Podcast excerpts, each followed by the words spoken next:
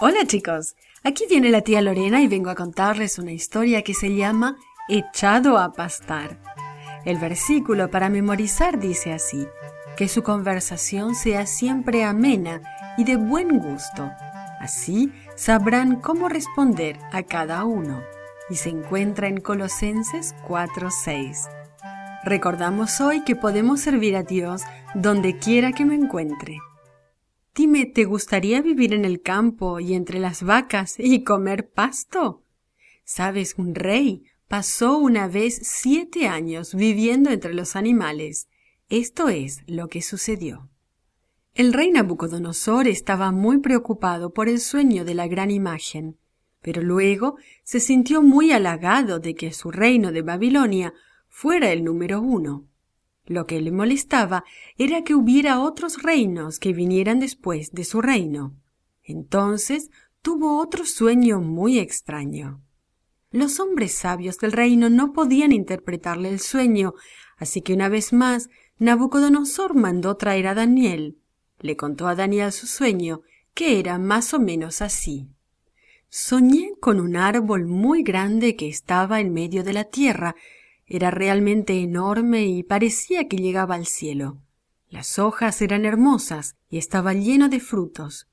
Las aves hacían nido en sus ramas y los animales se abrigaban debajo de él. Entonces vi de pronto a un mensajero santo y escuché una fuerte voz del cielo que decía Derriba el árbol, córtale las ramas. Di a los animales, que se vayan de debajo de él y a las aves que encuentren otro lugar para poner su nido. Pero deja parte de su tronco en la tierra y sujétalo con hierro y bronce entre la hierba del campo. La voz continuó diciendo Deja que se empape con el rocío del cielo, deja que viva entre los animales, deja que su mente humana se vuelva como la de un animal, hasta que hayan pasado siete años.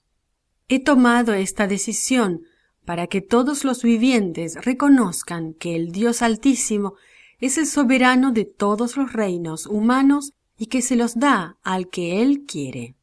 Cuando Daniel escuchó el sueño, se sintió muy preocupado.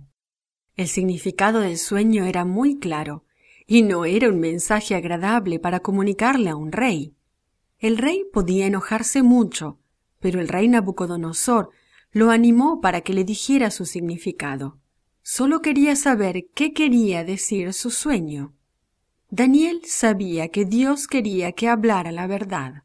Así que le dijo al rey que su sueño era una advertencia que Dios le estaba dando. Le explicó al rey Nabucodonosor que él era ese árbol. Se había vuelto grande, fuerte y poderoso. Reinaba sobre muchos lugares. Sin embargo, Dios había visto su orgullo. Si Nabucodonosor no lo reconocía como Señor, algo extraño y terrible estaba por pasarle. Perdería la razón y viviría en el campo como un animal durante siete años. Al final de ese tiempo volvería a ser rey nuevamente. Por un tiempo el rey Nabucodonosor pensó en lo que le había dicho Daniel. Puso a Dios en primer lugar pero poco a poco volvió a sus viejos caminos. Un año más tarde, Nabucodonosor estaba caminando por la terraza de su palacio real y vio complacido las maravillosas cosas que lo rodeaban. Se llenó de soberbia y dijo sonriente y orgulloso ¿No es esta la gran Babilonia que yo edifiqué con mi poder y para la gloria de mi majestad? Tan pronto como dijo esas palabras, escuchó una voz del cielo que le dijo Nabucodonosor, te vas a volver como un animal. Vivirás en el campo durante siete años. Al final de ese tiempo me vas a reconocer como Señor. Entonces volverás a ser rey. Y sucedió como dijo Dios. Al final de los siete años, Nabucodonosor se sanó y alabó a Dios como gobernante de toda la tierra. Sus consejeros y nobles vinieron a hablar con él y lo hicieron nuevamente rey. Sin embargo, esta vez Nabucodonosor no cometió el mismo error, sino que sirvió a Dios por el resto de su vida. Fue difícil para Daniel darle al rey el mensaje que Dios le enviaba. pero Dios estaba con él, y Dios estará también contigo cuando lo sirvas en donde quiera que te encuentres.